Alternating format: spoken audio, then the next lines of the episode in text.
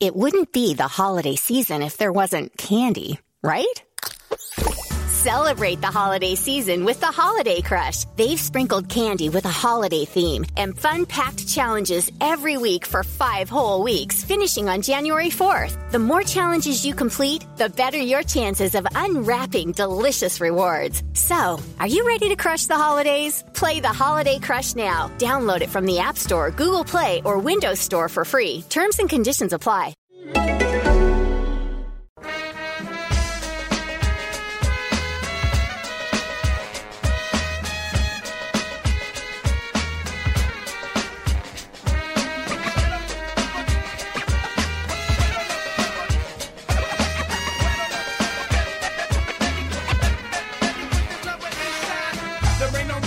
Hello and welcome to Golazo, the Mexican football podcast from the Football Grad Network. I'm your host Bryce Dunn, and joining me back once again is Manu Vet. Manu, how are you? Golazo.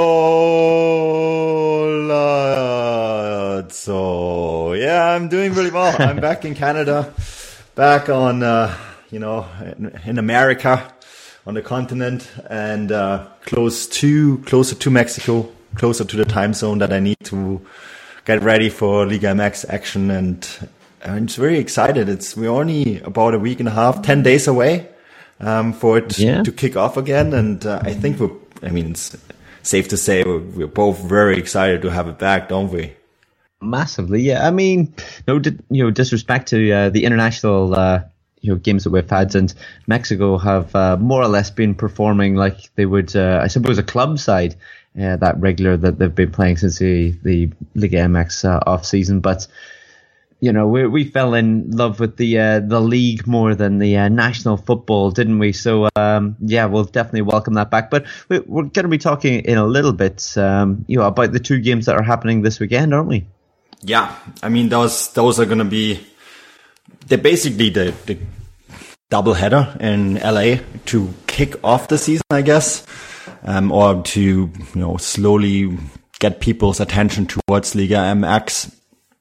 And it's it's a big show event in the the StubHub Center in in Carson, which is basically um, a part of Los Angeles, and we'll, we'll talk about that in, in a moment, I guess. But it is you know the curtain raiser seven days before the actual league kicks off, not this Friday, but the Friday following Friday.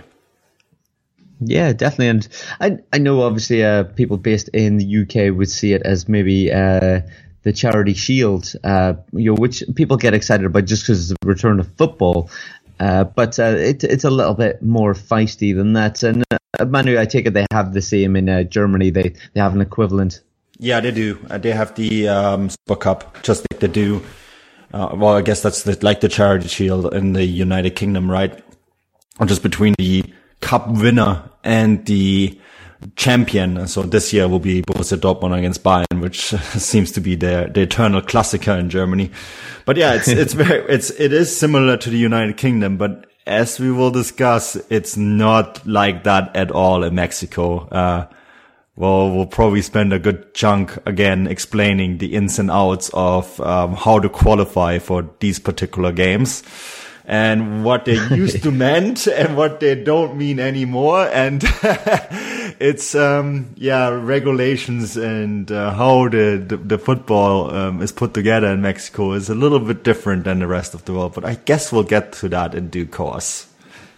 Yeah, I think so. We'll definitely be touching on that topic. And yeah, they, they've certainly done a, uh, well, they've, they've, stuck to their tradition of doing things a little bit differently, haven't they? But um, yeah, we're, we're going to speak stick to the uh, international football uh, just to begin with.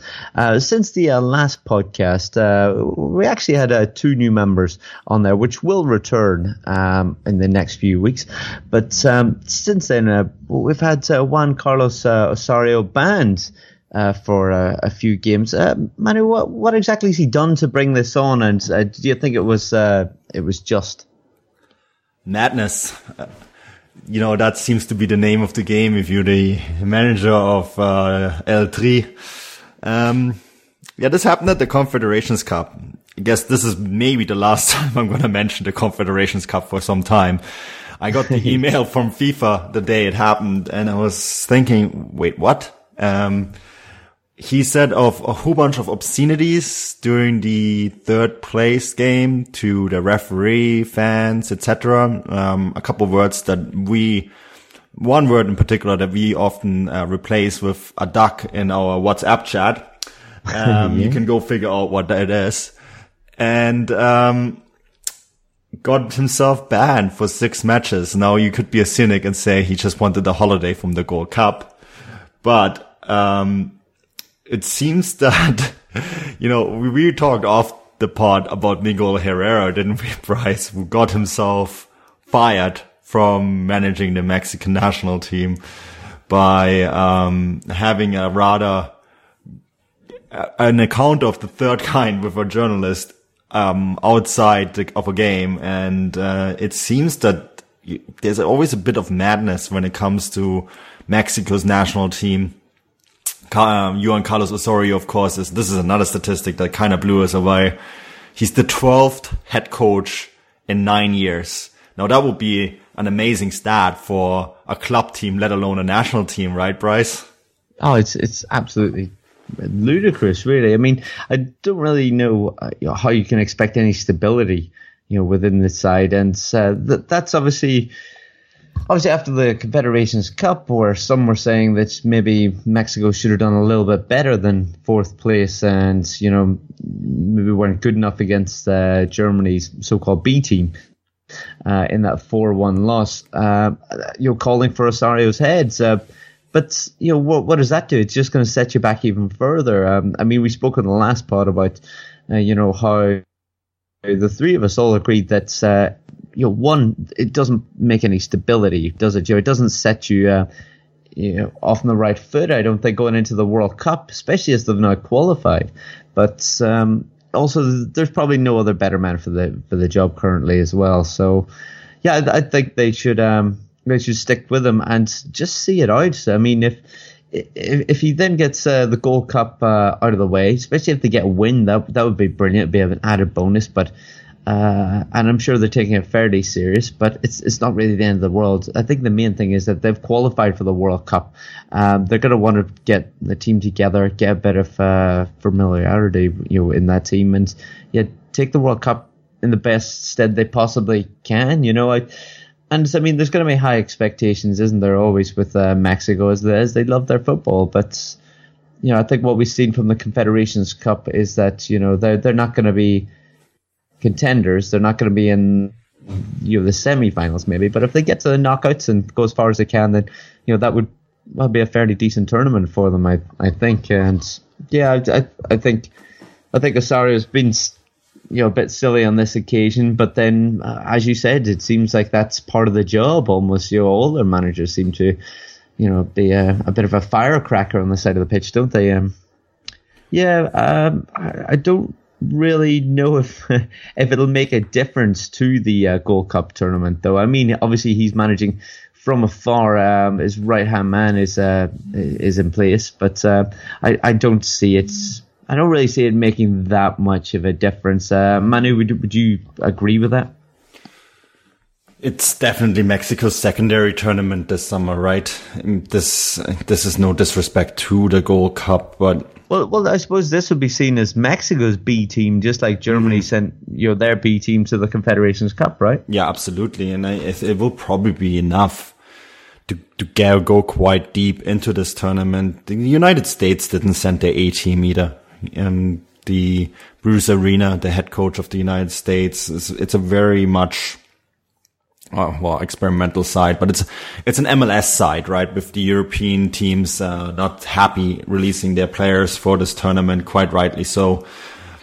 He had to more or less call up players from Major League Soccer, and again, that's no disrespect to Major League Soccer, but it isn't the same caliber than even Liga MX. So you know, I think Mexico will still be the favorites to win this tournament, even with this this team, you know, that doesn't necessarily include all the big names at the moment, but still yeah. includes some really interesting players. I mean, you guys touched on it on the, in the last podcast, and I think it will be still enough to to challenge the United States and possibly win this World Cup. And it's it's not exactly um, it's not exactly a tournament that is worth very much because it doesn't qualify you for the next Confederations Cup either, which we don't even know is going to happen. I, I, know Mexico in the past took this tournament serious because it would qualify you for you for the Confederations Cup, but that's not the case here. So, you know, it's more or less a bit of a, a wooden spoon, I guess. Yeah, that's it. I mean, I suppose there'll be enough uh, Mexicans uh, taking it fairly seriously and, and wanting them to bring home a, a trophy, but you know, it's at the end of the day, I, I think this is more going to be seen as a uh, practice run for the Liga MX players that don't normally get called into the side, you know, to gain a little bit of experience and maybe impress Osorio. I mean, we all know that international managers quite often uh, pick players that maybe aren't having the best season uh, or run of games in the league, you know, but they know that it's a player that they can trust and that they know what they're going to get out of him. And maybe like their style of play. So you know th- this might be an opportunity for some of those players just to creep into the World Cup side, uh, whether they have a good season, League MX or, or not. You know, um, I mean, if we look at the other teams and how they're performing, I mean, you said the USA, you know, haven't really brought you know their A team as such either. Uh, and a lot of people were speaking, uh, saying that Costa Rica could be uh, outsiders to, to winners, that they've got a strong side.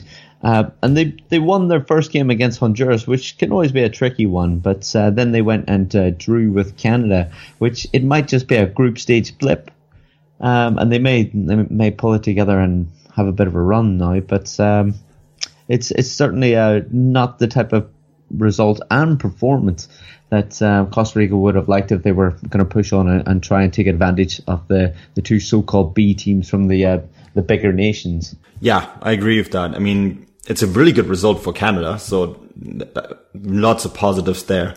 The, the yeah, you were happy. Well, the biggest positive is that you know young kid Alfonso Davies. We spoke a bit about him.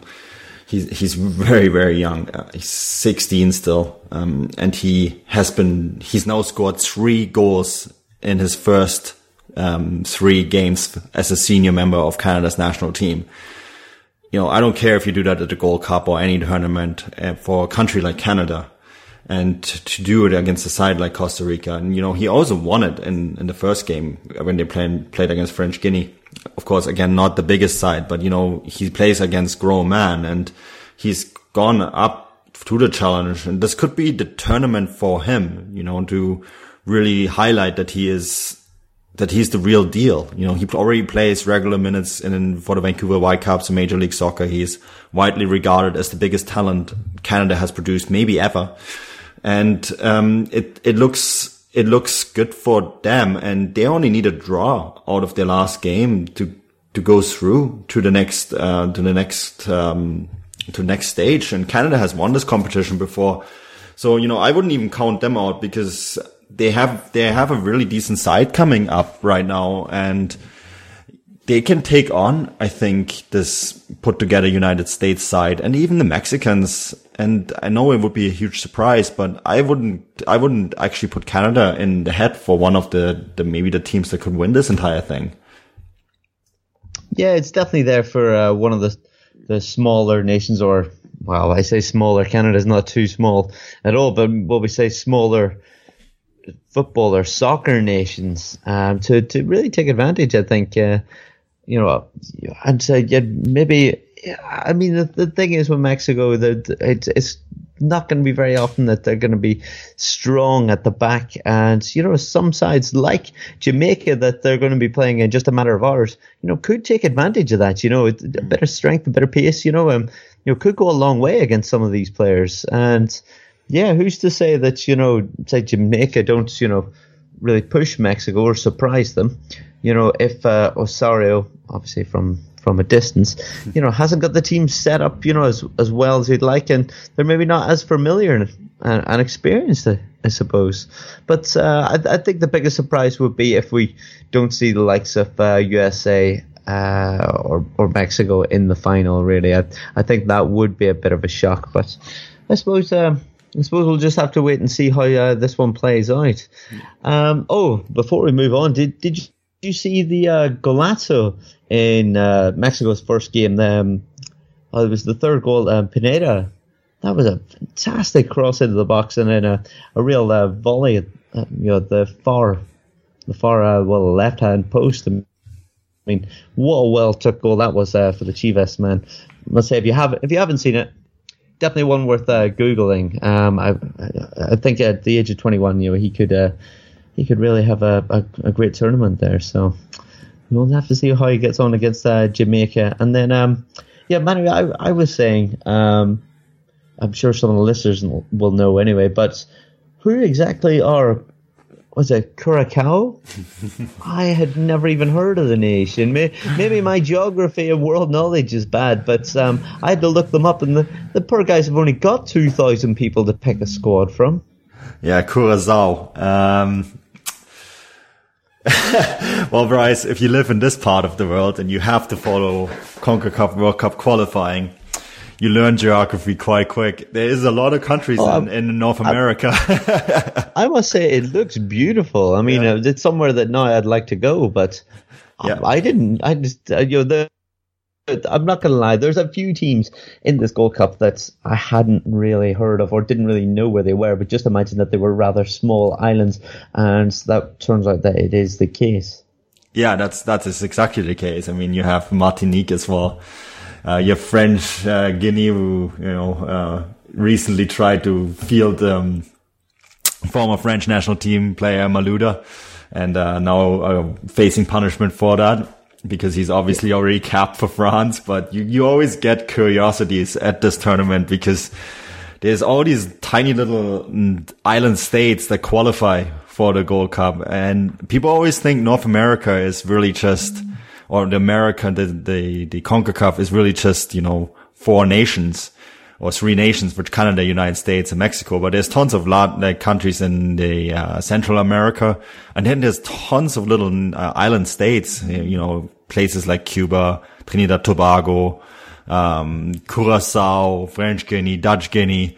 Uh, you know, the list goes on and on and on. Jamaica, and uh, there's a lot of little countries, and that makes it um, always very curious to see this tournament because obviously, unlike the Euros, well, uh, we had Iceland, but you know, even Iceland has 200,000 people. It's it's you always see one or two of these countries qualify for this tournament, and uh, it always makes it really interesting to watch because they always try to bend the rules a little bit more than the bigger nations would and um, you get curiosities like you know Florent Malouda all of a sudden turning out for his second country. Yeah, so so I looked into this actually because I thought that that was a bonkers move on, on their behalf. Uh, they said that uh, when the when the French Guinea normally play um, in one of their more regional uh, cups, uh, that it they don't abide to a FIFA rules and FIFA regulations, so he's allowed to play for them. Uh, but now that they're in the Gold Cup, it's part of FIFA regulation, and he's already registered as a French player. So obviously he can't play for the two different nations. So uh, yeah, they're being uh, they're being uh, reprimanded by by the looks of things. I don't know what the outcome's going to be for that, but um, yeah, it doesn't look good for them anyway. And uh, I really thought someone there would have thought that through, but uh, we see crazy things in football all the time, mm. don't we? Yes, we do. We do. And uh, the Gold Cup is the stage for this. You know, if you we haven't done very much Gold Cup coverage yet on on footballgrad.com, but as we get into the group stage, out of the group stage, we'll we'll, we'll roll up some coverage on the on the once we get into the playoff format, you know, and uh, try to explain some of the things that go on. Yeah, most certainly we'll uh, cover that in further detail uh, as we uh, as we go in, further into the uh, competition. But um, yeah, let's uh, leave the Gold Cup uh, alone for the meantime. But we're going to speak about another player that, to a degree, has um, two uh, national sides as well, or at least um, you could argue it that way. And that's uh, Jesse Gonzalez, uh, the goalkeeper for FC Dallas. Um, it turns out that he's um, he originally played for the Mexican uh, under 23 side, um, on numerous occasions. Um, you declared his um, nationality to be Mexican, and then has uh, reversed that, and he's actually uh, chose to play for the U.S. Um, I mean, he was born in Texas, but I believe that his mother may have been uh, Mexican. Uh, but yeah, he, he, seems to have swapped over, uh, causing a, a little bit of uh, uproar. I mean, nobody likes to see that, you know, as a supporter of a national side. I know it happens with um, my home nation, Northern Ireland. Um, plenty of times players get called up and then they get called up by the Republic of Ireland, then they, they see the Republic as a bigger, stronger side, and they, they go and play for them, which uh, obviously leaves them for plenty of abuse. Uh, but um, yeah, uh, Manu, we'll, we'll not talk about Northern Ireland. It's messy enough. Uh, we'll we'll talk about uh, Jesse Gonzalez. Um, well, what, what do you think uh, when this happens, and so why do you think this has happened on this occasion? It's always complicated. You know, Jesse Gonzalez is actually born and raised in the United States. He plays for FC Dallas, a club that has a very good youth academy, one of the best, maybe the best in the United States. Very good at producing homegrown talent and at the same time still compete on the highest level in Major League Soccer. So, you know, they're very good at this. And, um, it's you know, those border regions, Texas on the one side, Tijuana on the other side, um, then Juarez, of course, as well. The, the interconnection between places like Texas and California and Mexico is very strong. And that means that you get players of dual nationalities, dual citizens, and this is Mexicans and US citizens, go through the, the soccer youth systems in the United States or the football youth system in Mexico. And, you know, Tijuana has a very good academy and they have academies all over the United States trying to get the Mexican population to play for them. And I think that means that if you are a dual citizen, it means that you face that very tough choice at some point in your life. If you are playing on that level, who are you going to represent? And I can see that being very tough, you know, because he, Jesse Gonzalez, of course, he did represent, as you said, Mexico at the U23 stage and then was called up for the Gold Cup, which of course, you know, um, is not necessarily the, a call up to the A squad. But he did speak to Osorio, said he wanted to represent the United States instead. Some of the statements have been, um, you mentioned that his agent said that he wanted more stability playing for the U.S. national team. Of course, um, the the recent firing of Jurgen Klinsmann shows that there isn't the stability only goes that far in the United States, but that's a different topic altogether. I think that I think that you face an honest choice at some point, and you know, being playing in Major League Soccer, there is some rules about being a foreigner in Major League Soccer. You have to mm, pick a side. Now he hasn't played yet for the United States. He hasn't played for Mexico's A side yet either. He, and um, being born and raised with a dual citizenship means that you can go back and forward until you have played in an official FIFA competition. So we may not have heard the end of it, but I think this is just a case of him maybe seeing a better opportunity playing for the A side rather than, you know, stability and all these other things that get thrown up. I think this is really just a better opportunity for him because Mexico do have uh, quite a few good keepers. We'll, we'll, talk about one in just a moment. And I think he's, he would have had a tough time breaking into Mexico's starting 11. Yeah, I agree. I think, uh, the Mexican national side have quite a few uh, players to pick from uh, in the goalkeeping position. And yeah, I, th- I think he would have struggled, uh, really. Uh, I suppose it just, it makes a, a lot more sense, doesn't it? You know, um, club wise for him, probably at FC Dallas, you know, to be a, a homegrown player or a you know U.S. Uh, citizen rather than being a foreign player as well. So I think I think you have to understand the situation, don't you? You know, you maybe wouldn't have played for Mexico. You may stand a better chance for getting in, in with the US. And yeah, it's it just makes um, life probably easier for him at FC Dallas and if he wants to stay in the MLS. So yeah, I, I think we've got to understand that since uh, yeah, kind of disrespect him and say good luck to him, really. Yeah, I think that's but, fair. Well, we'll talk about some other uh, Mexican goalkeepers in Ochoa. He's found himself a new club, hasn't he?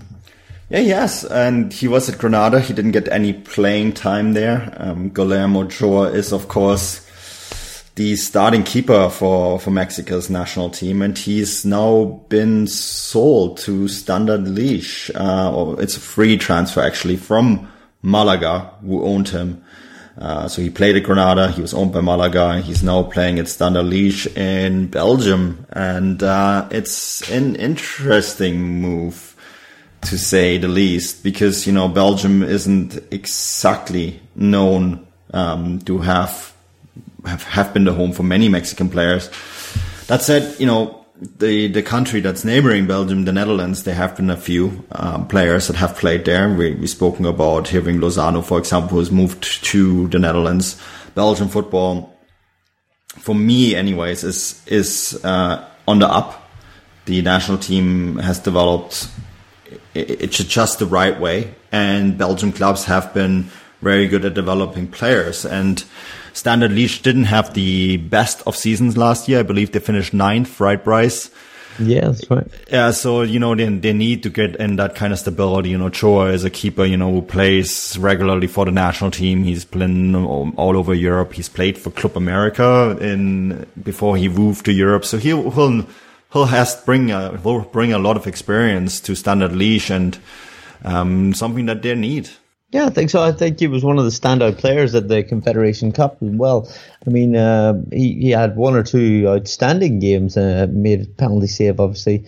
And yeah, I, I think it, it's going to be a good signing for uh. And I, you know what? I, I know we speak about, you know, it's it's maybe not one of the obvious choices uh, in league or country to go to within Europe, but um, yeah, I, I, I, think it's a good move for him. He, needs regular playing time, and um, uh, you know, the, there was talk that um, he possibly one of the factors of him going there was that he's not going to be in a relegation battle, or at least shouldn't be in a relegation battle. You know, they they should be pushing for maybe a European spots or really, I mean, Standard as you with their history, they, they should be pushing for the title, you know, against the likes of Anderlecht, you know, and uh, you maybe he, he he just thought, you know what, it'd be nice to get some playing time, not concede lots of goals, and you know maybe push on and win something. You know, and you you can't really deny him that. Uh, I think uh, the playing time alone will make him a, a better player for for El Tri. And the year before you go to a World Cup as well, you know, you want to have you know, the the season of your life really. You want to go into that you know, on, on the best form you possibly can and put you in, in the best stead. So, yeah, I, I, I, think it could be it could be a strong move for him. And um, yeah, it was it was good. I mean, Manny, you've seen him at the uh, Confederations Cup or seen some of the games um, that he was featuring in, even if you weren't um, in the grounds. And yeah, he, he had a pretty good tournament, I thought.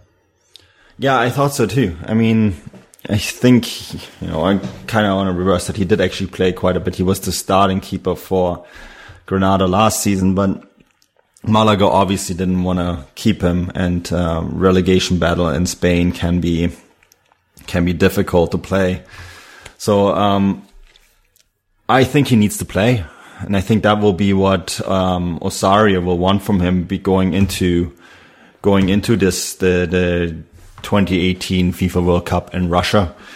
At the Confederations Cup, I thought he was actually quite good. He uh, obviously like all of Mexico, uh, like the entire national team, he had uh, a terrible game in the semifinal against Germany. But um, that's the kind of game where they needed to open up because they got scored on very quickly for by Germany. And you know, once you open up to Germany, that's um, basically suicide. Um, you know, Mexico is not the first country to have fallen at the semifinal um, to Germany. So I think he, I personally think he's a good keeper. He's 32 now. I can see him play for one or two more years in Europe and make this World Cup squad and then possibly return to, to Mexico to see out his career there. And he's very well liked. You know, when you go to Mexico, you see, you see his face on a lot of advertisement. Um, he's uh, very present on the streets in advertisement and, uh, you know, he's obviously very much liked by, um, Mexican national team fans. So I think, I think this this will be a good move for him. He will be helping Standard Liège to to possibly go back to European football. And it's a great, it's actually a great uh, team to play for. I've been to Liège during the time I lived in Amsterdam, and it's um, one of the loudest, uh, most fearful places that you can play at because the stadium is just, you know, it's one of those industrial heartlands in, in Europe and then you can see the, uh, coal mine towers behind the stadium and there's flame coming out of these coal mine towers and the team is called the Red Devils and yeah, it's, it's going to be a cool fit, I think. I'm, I'm looking forward to see him there. Yeah, he's very much a lively character, isn't he? And he's, uh, a very determined player as well. And, uh, yeah, I th- I think this this could be a really good fit for him. Um, actually, um, uh, other players uh, on the uh, move. Uh, we, we, know, we've got to speak about uh, Guardado, who's um, left PSV, um, the Eredivisie, and he, he's moved to Real Betis in uh, La Liga. I mean, this is also a, in my opinion, I think that's another really good move as well. I mean, La Liga uh, is a much um, much superior uh, league than Eredivisie. And yeah, I, th- I think this uh, this could be a, an, another another positive move for El Tri, really. Uh, Manu, what, what do you think of uh, move? It's one that surprised me a bit because he was very important for PSV, but we are going to have actually someone right for Dutch on Dutch football for the Football Network, so that's something to look forward to. And uh, PSV in rebuild, so I assume that you know they they decided that that was a piece that they could get let go of in order to strengthen um, strengthen other parts of the squad. Um, I really like Guardado.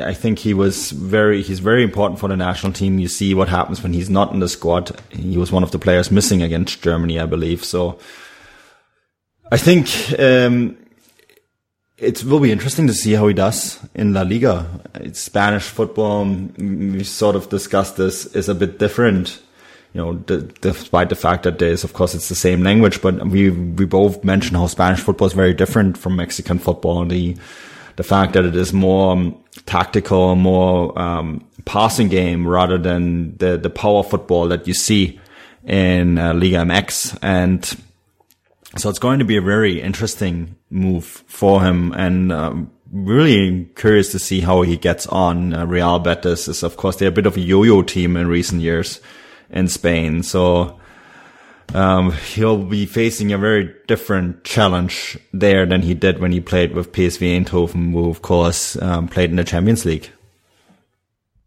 Yeah, very much so. I mean, uh, Betis, you know, they finished 15th last year, so it's it's not like he's going into a side that's going to be, uh, well, uh, you you know, unless we say Real Madrid, Barcelona, or Atletico um, Madrid, that's you know they're not going to be you know, competing for the title there. But you know, they're a team that you know would like to be in Europe, uh, but it's it's it's going to be a tough task for them after uh, finishing so lowly last year.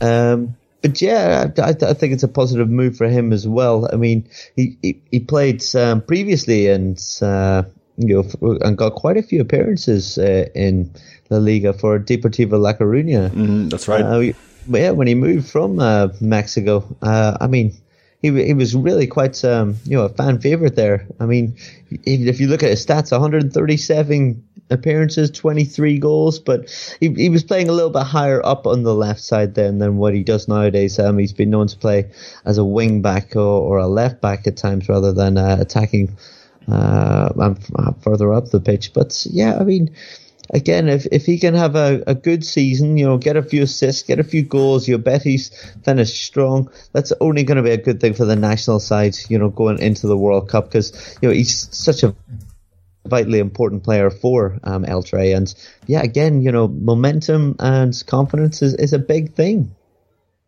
Yeah, 100% agree. You know, and that's, that's what he needs because it's a World Cup year, right? Yeah, very much so. But um, there's lots of rumors uh, circulating, uh, Manu, about uh, Gary Medel going to uh, Tigres. Um, do, do you think that this one's going to get over the line? And you know, how how big a coup is this going to be for uh, Liga MX? I mean, this is Gary Medel that's uh, of uh, Inter Milan that we're speaking of, and and he featured for them quite a lot, didn't he? You know, he's he's he's he's quite quite small, stocky, but he's fiery. He can play defensive midfield or or even a centre back. And you know, anytime I've seen him, I've been impressed. He's been linked with Premier League sides. So you know, if I go to answer my own question, I would say that it would be a quite a big coup and um, you know, a big coup for for Tigres as well, not just the league. Um, would you agree with that? Yeah, absolutely, one hundred percent. And they need someone because they lost Pizarro to um, Sevilla, right? That's um, a transfer that's going to hurt them quite badly, in in my opinion. Something that I, I found a bit surprising that you know that that transfer in particular, mm. the um, Pizarro to uh, Sevilla. Um, when I saw, but, uh, I mean, uh, talking about another uh, another great um, sign or a great move for the player. You know, yeah, that that's a great move for, for Pizarro as oh, well, absolutely. isn't it? I mean, I mean, he, he's a he's a hell of a talent. Guido Pizarro, yeah, absolutely. I mean, it's a good move for him, and he, he's we we saw how important he is for um, for Tigres, right? He's 27. He's a dual Argentine Mexican citizen. So I guess this was really the last chance for him to maybe go to Europe and make a name for himself. And well, Sevilla, a, good club to sign players, but of course, losing a player like him means you will have to bring someone in. And uh, we're going to talk about uh, Valencia in a moment, but that's a very different type of player. And Gary Medel, you know, he played uh, center back for for Chile at the Confederations Cup, um, position that I don't really like to see him play in. Uh, I think that the German, uh, the attacking, uh, attacking line, German attacking line had a bit of a field day with him at the final because, you know, he is, he's agile and quick, but, uh, he, his size makes it very difficult to defend against guys like Goretzka, Draxler, Timo Werner, who are all a little bit taller, a bit more athletic than he is. And, you know, we know Liga MX likes these um, shorter guys that are a bit quicker on the turn, maybe.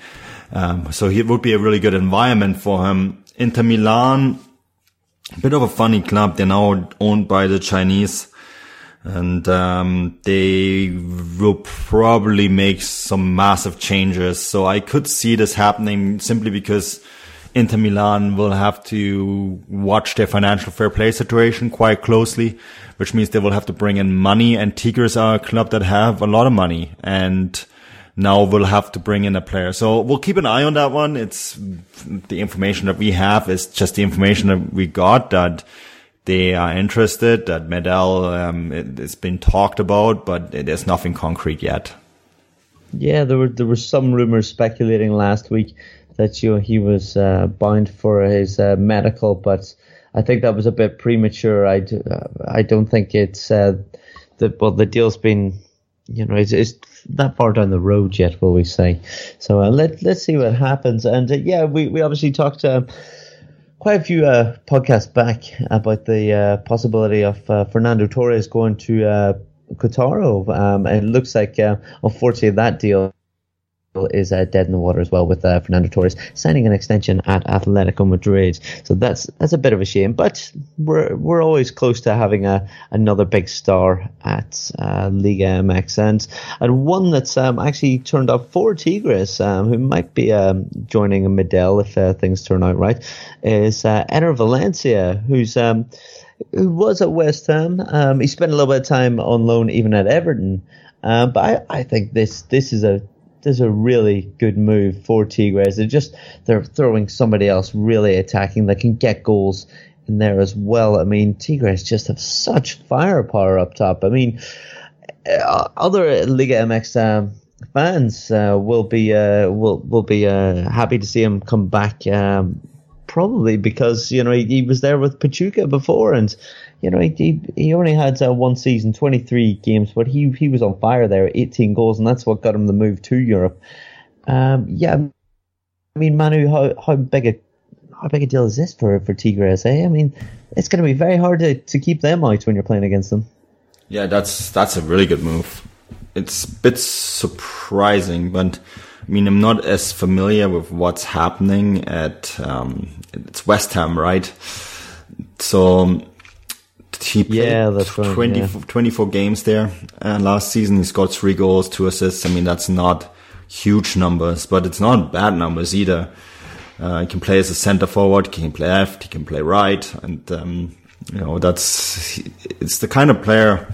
Mean, I'm, I'm curious to see where they're going to put him. To be quite frank, because when that was that was the area where I did not think Tigres were weak. When you look that they have Vargas, they have Gignac, uh, Mauro Fernandez, Jürgen Damm, of course, we talk quite a bit, right? Ismael Sosa, and then on the left, Javi Aquino. So, you know, that there's a lot of players there already. And, um, that was maybe the one area of the squad where I did not see, um, any problems from them. That said, they are going to play, they're going to play Champions League uh, CONCACAF Champions League. They're going to play the various the various competitions that they have in Mexico.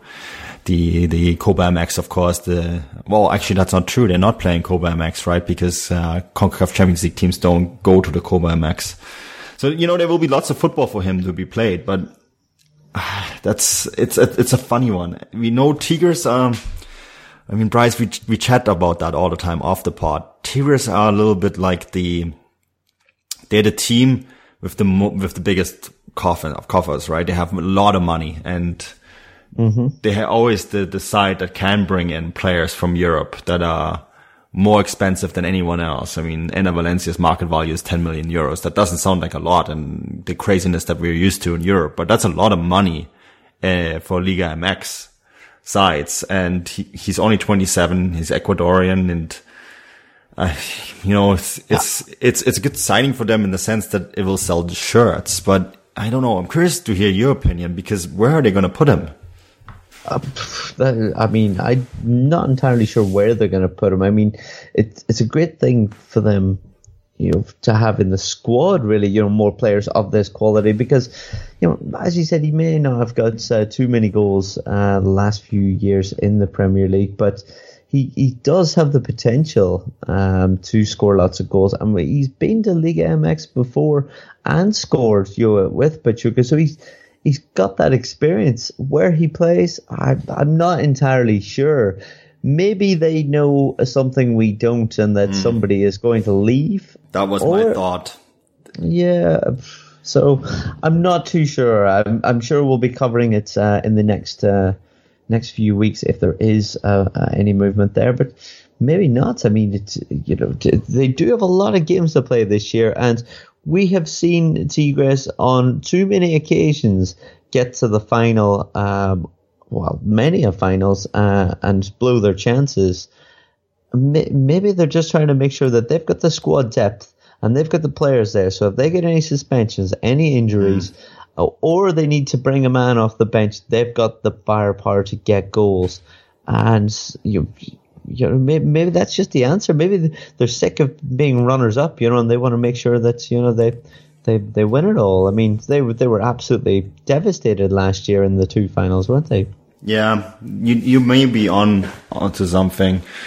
And Eduardo Vargas, um, the guy that can do it all for Chile and cannot do it at all for the club sides that he plays for, hasn't really convinced. So this will put some pressure on him.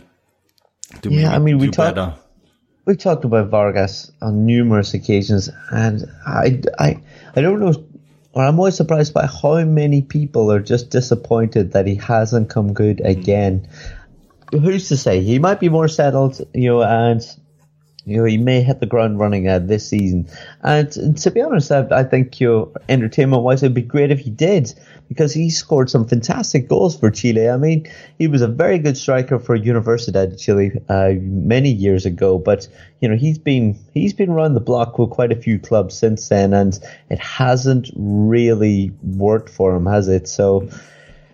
So yeah, I, I, I don't know. Maybe they'll they'll just see uh, him as maybe a, a backup, but um, he's a very expensive uh, backup to have. And I can say that about any of those three players, Gignac, uh, Vargas, or Valencia, you know, because uh, Valencia's come from the Premier League, and uh, as we know from you know, the the Gegenpressing podcast, uh, the Bundesliga we cover on there, um, just how much money the, the Premier League have, you know. So I'm I'm sure he was on a rather hefty contract and they probably had to give him something fairly similar when he was returning to Mexico. So there's going to be a little bit of pressure on him, I think. But um, I, I, think Tigres, amongst maybe a Monterrey um, and maybe a well, maybe a few surprise ones this year, but uh, th- they're going to be one of the big hitters, aren't they? They're going to be there or thereabouts, you would imagine.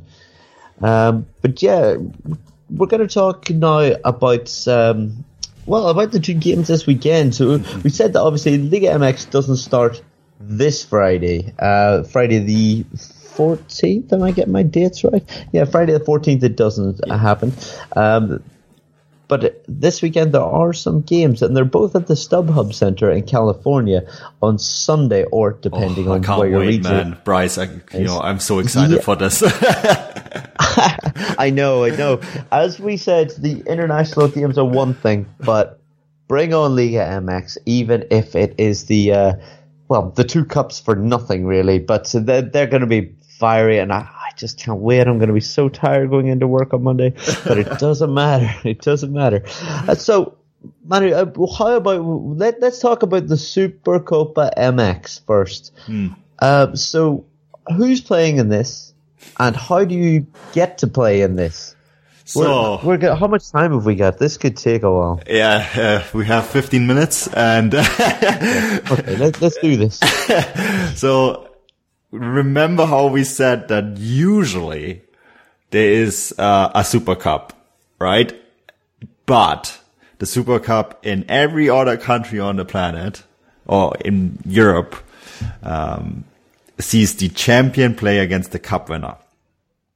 Now, Mexico, they do things different. We mentioned that there is an opening champion and a closing champion. Now, this is true for both.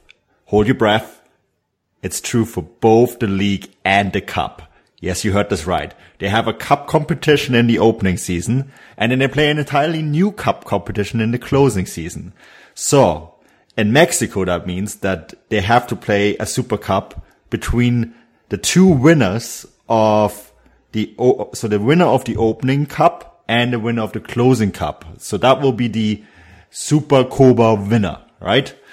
Which usually would mean, um, every the teams that won the opening and closing cup. Now this year that's a little bit more complicated because Chivas, we'll get to the the other Super Cup in just a second. Chivas won the Clausura, so the league championship closing season in 2017, which means they cannot play in both the Supercopa and the Campeón de Campeones, which sees the two national champions play against each other. So they have to do this a little bit different, Bryce, and maybe you'll talk us through that part. Yeah, um, even I'm listening to it slowly and glad you're speaking slowly because it is a little bit complicated. So, as you said, you got the Super Copa MX. So this is the the winners of both the Copa MXs, as you said, the opening season and the closing season. One being before Christmas and one after Christmas. And then you've got the Champion de Champions, which is the winner of the Liga MX title before Christmas and then the winner after Christmas. So, so Chivas obviously uh, won the cup and they won the Liga MX title, um, and the after Christmas one. Uh, so that means that they obviously can't feature in two games in two days. So in one day, that means these are this oh, is sorry, a this, is a, this is a double header. Yes, uh, sorry, this is a double header. Both in the StubHub Center. One played early in the day, one played in, later in the day. Both not in Mexico, in California. Yes, uh, don't even ask. Uh, but that means that they're obviously going to play um, in the second game, the Champions the Champions, which is going to be both the Liga MX uh, winners.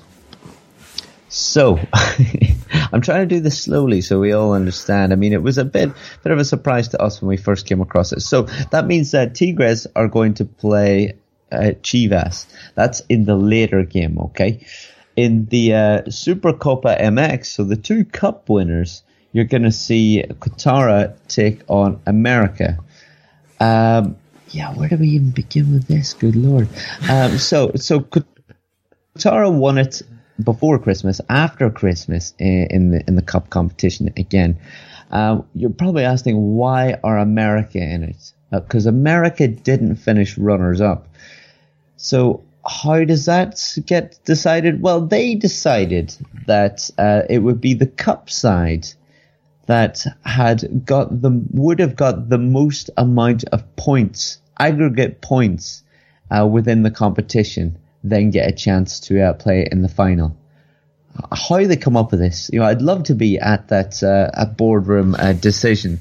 You know, it's fantastic, isn't it? But yeah, I mean, it, it takes a lot for us to understand, and we're quite into the league. And it takes us quite a lot to explain to people that want to be in the league.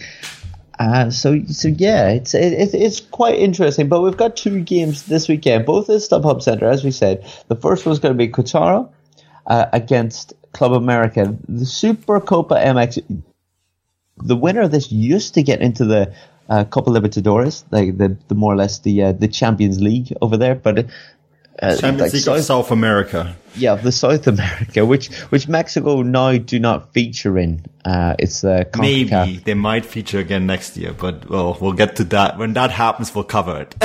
yeah, yeah, exactly. Don't, don't worry about that for now. We'll we'll move on from that. But yeah, so so now that um, unfortunately both these cup games are are played just uh, for pride uh, and a bit of a trophy and normally when you look at the likes of the charity shield uh, within say England, um, the the teams don't really care. You know, there's, there's, it's more of a friendly, more of a warm up or whatever, glorified friendly. People would say, but in this, I mean, you know, in, in Mexico, that they, they always care. You know, so it, it it's going to be a fantastic opening mm. to the season with with two games rather than one. Bryce, isn't it curious you know, I don't believe in conspiracy theories, but I wonder if they just came up with a formula that pretty much would ensure that America is there. You know, because that's what it's the, together with Chivas, you, will basically get a double header. One of those double headers will feature, feature, feature uh, Chivas, uh, which has 50% of the Mexican fan base, right? And the other one features America, which arguably has the other 50% of Mexico's football fan base it's um, you saying how did they come up with this? I'm pretty sure they basically said we'll need America there because Chivas are there, and they'll figured out some kind of mathematic formula to make sure that America will get there. They had to. They just had, to, didn't they? I, I, mean, who's to say ne- next year? You know, it could be a different rule, or maybe we're wrong. Maybe this rule's been in place for a long time, but it just seems a bit too co- coincidental, doesn't it? A little bit. I mean, we have arguably we have Tigers there as well, huge side, right, with a huge following. We have Chivas there. We got Querétaro there. Uh, not they're the they're the only team kind of uh, upsetting them really. You yeah. you'd expect um, well probably if if you're going off supporters maybe Cruz Azul to be there, but um, uh, well Pachuca. Yeah, but you know but, they couldn't help that uh, Querétaro did actually win the Apertura Copa MX, so they had to go. But yeah, we can't take that away from them. we can't. Even there, they couldn't figure out a way to do this. But you know, we're in for a treat, and um, it's it's going to be two very good games. I'm, I'm, i mean, I'm looking forward to it. I basically get 180, maybe more uh, minutes of Mexican football on on TV. Now, the, the one thing I'm a little bit worried about is the fact that LA Galaxy, so this, the, the StubHub Center, I know it's a very traditional sounding, sounding name for a football ground, um, is the home of the LA Galaxy. Now, this is, if you're not familiar to it, this is the former team of David Beckham. And they are playing another former team of David Beckham in Manchester United the day before. So I don't, the groundkeepers, um, I mean, they will be in 24-7 call up because they basically, that pitch will see three games in less than 48 hours. Yeah, really well. I'm trying to look at their schedule here because it's quite demanding. But LA Galaxy 2 are playing on Thursday night as well. But what, tonight? Yeah, tonight. So this is all happening at that same stadium. And I did do concerts and stuff there too. And this is not an artificial pitch stadium. This is real grass. So um, that's going to be. They also played the Vancouver Whitecaps July 19th. That's a lot, lot of games in quick succession. Yeah. yeah. I mean, and then they smack in that uh, friendly game with Manchester United in there. Of course, it's the International Champions Cup right now that's kicking off in the United States and in China, where a lot of European teams they come over here and they play. They play a set of friendly matches. We'll actually have someone at the International Champions Cup of the Football Crowd Network, Alexei Yaroshevsky, who a lot of LFC, you know, listeners will be very familiar with. He covers that tournament. He covered it for us last year and he's covering it for us this year. He's accredited and he's going to travel around and bring us some reports and interviews. So, uh, expect a lot more from that to, uh, from that tournament to come. But yeah, so that's that's happening there. So uh, as part of this tournament, the teams are playing uh, big European teams playing each other, but they're also playing um, teams from from the MLS. And last a couple years ago, I went to the International Champions Cup, and there was uh, Manchester United playing Club America down here in Seattle. So you know, this is this is a busy busy part of the North American football schedule because you have Liga MX starting. Major League Soccer, of course, is now in its in its biggest part of the season because they play in the the they start their season in the early spring and they play till November. And, you know, all, all, the European teams are here. So this is a very crazy time to be in North America. And on top of that, we have the Gold Cup. So, you know, the, a place like the StubHub Center is going to be very busy, but these, these are going to be two very exciting games. I mean, Bryce, it'd be very hard at this point to call a winner in any of those two games, right? Yeah. I mean, I mean there's going to be players you know, I, I suppose being introduced to the side, but there's also going to be players of the Gold Cup. Uh, so who exactly turns out for the team?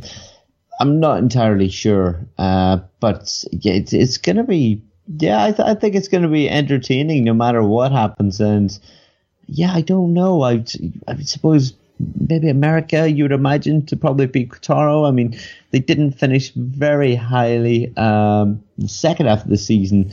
You know, finishing only uh, eleventh, they didn't make the uh, didn't make the knockouts. Um, but uh, who's to say, right? Uh, and then, I mean, in the other game, Tigres and uh, Chivas.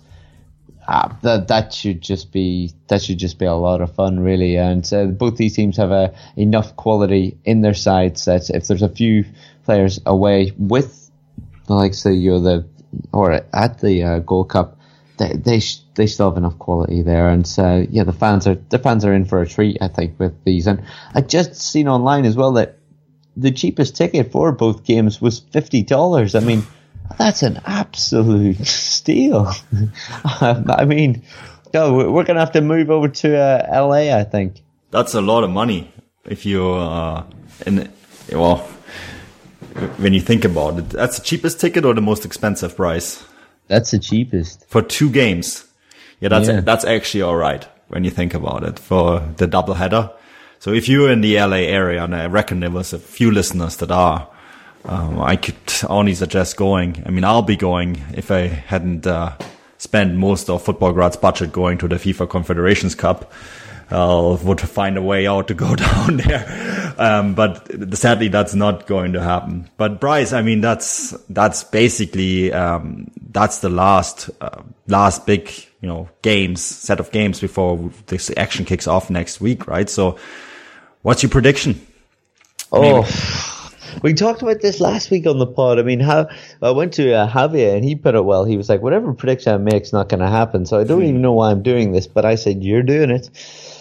Um, who's going to win? Uh, or I don't know. I, I think teams look out for. I mean, it's Tigres are always entertaining. I mean, they, as we said, they've got the big stars. Monterrey have made some uh, fantastic signings uh, in the draft. So they're going to be very strong, and they were already strong last year, but just got stronger. Um, Chucky Lozano's left uh, Pachuca, though. Um, I, I, I think as much as he's a fantastic player, I, I think they'll be able to cope okay without him. I mean, he was uh, he was out for a few games last year, and that didn't seem to uh, knock them too much. Uh, Leon as uh, our our guest there, or Bryce, one of our the the the, the two two super copas. Oh, both these games. Oh, Yeah. I was talking about the season. Yeah, Um, mate. Well, I'll just finish. I'll say that Leon, I think, could have a good season as well, and Necaxa is an outsider. But uh, in these games, uh, I'm going to put my neck on the line and say that America will win the uh, the Super Cup, and I would say let's go for. I'm to go for Chivas uh, for the Champions League champions. Stealing my sandwich there. I, I was going America and Chivas as well. I think that's a good bet. As for the league season, oh, I'm making prediction about that next week. I'm not ready to tackle that yet. That's why I was saying I was basically listing a load of teams rather than making one guess because oh, God knows. But I am excited, um, and yeah, I'm, I'm sure my girlfriend will be glad to hear a goal screamed out um, at uh, one, two, or three in the morning uh, in the flat, and and then probably hear me jumping up and down. But um, yeah, she'll just have to deal with that, I suppose. But um, yeah, let, us wrap it up there. I mean, everybody try and tune in to see those games. If you're not um, into Liga MX, but you want to, th- this will be a good place to start off. Uh, it'll be a bit of an introduction to both sides, um, and the uh, if if you're based in the in the in this side of the world in Europe, uh, the Super Copa MX isn't on too late. It's on at half uh, ten UK time, so um, uh, you could at least uh, do that one. Uh, maybe give the other one a miss at three forty-five. Eh? But um, yeah, it, it, it's it's going to be a good place to start, and then the week after, well, let the let the madness begin. So, Matty, have you got anything to uh, anything you'd like to uh, plug, or where can people find you on the likes of Twitter and such? Yeah, we got. I mean, what what do we not have going on? Um, Bryce, this this was a big day um, on Football Crowd because you know um, there's always big transfer news. I don't want to get into too much detail, but um, if you want to find transfer stories that or European based transfers, for Football Crowd Live is where it's at. Um, footballcrowd.com, fußballstadt.com, footballsidage.com, all those sites have you covered one way or another. And we'll, we'll try to up up our Gold Cup coverage, uh, to a certain extent. But, uh, you know, Liga MX starting next week. So we'll, we'll have, of course, our Golazo podcast next week before the league kicks off. But I reckon we'll have a couple articles out too, just to warm people up and, um, get them ready for the season to kick off.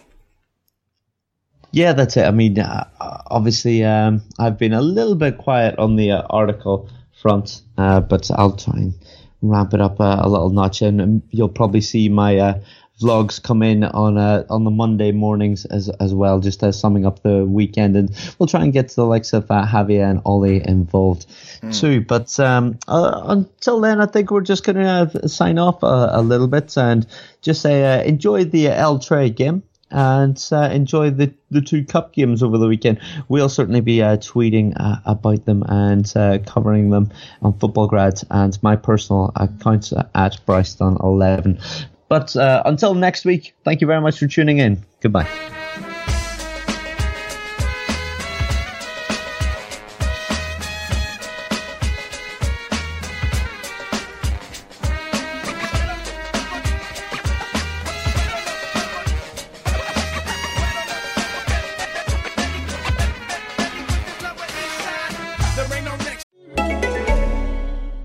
This is John Grills from the Creepy Podcast. With Best Christmas Ever on AMC Plus, every day feels like Christmas morning.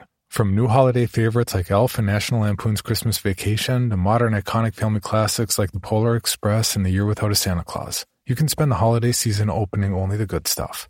Plus, you get a stocking stuffed with highly acclaimed AMC series like The Walking Dead and Mad Men, new series like Gangs of London and The Walking Dead World Beyond. And you're also getting your favorite iconic Christmas movies without having to search. AMC Plus is available on all your devices. Sign up today at amcplus.com. AMC Plus, only the good stuff. It wouldn't be the holiday season if there wasn't candy, right? Celebrate the holiday season with the Holiday Crush. They've sprinkled candy with a holiday theme and fun packed challenges every week for five whole weeks, finishing on January 4th. The more challenges you complete, the better your chances of unwrapping delicious rewards. So, are you ready to crush the holidays? Play the Holiday Crush now. Download it from the App Store, Google Play, or Windows Store for free. Terms and conditions apply.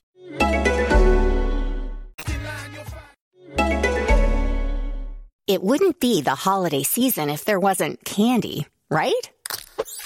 Celebrate the holiday season with the Holiday Crush. They've sprinkled candy with a holiday theme and fun packed challenges every week for five whole weeks, finishing on January 4th. The more challenges you complete, the better your chances of unwrapping delicious rewards. So, are you ready to crush the holidays? Play the Holiday Crush now. Download it from the App Store, Google Play, or Windows Store for free. Terms and conditions apply. Thank you for listening to Bleav. You can show support to your host by subscribing to the show and giving us a five star rating on your preferred platform. Check us out at Bleav.com and search for B L E A V on YouTube.